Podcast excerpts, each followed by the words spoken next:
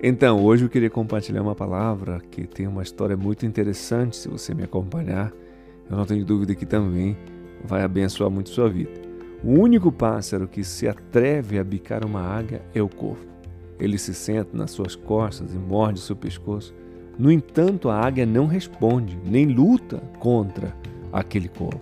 Não perde tempo ou energia tentando neutralizá-lo. Basta abrir as suas grandes asas e começar a voar muito mais alto. Quanto mais alto ela consegue voar, mais difícil é para o corvo respirar, então o corvo cai por falta de oxigênio.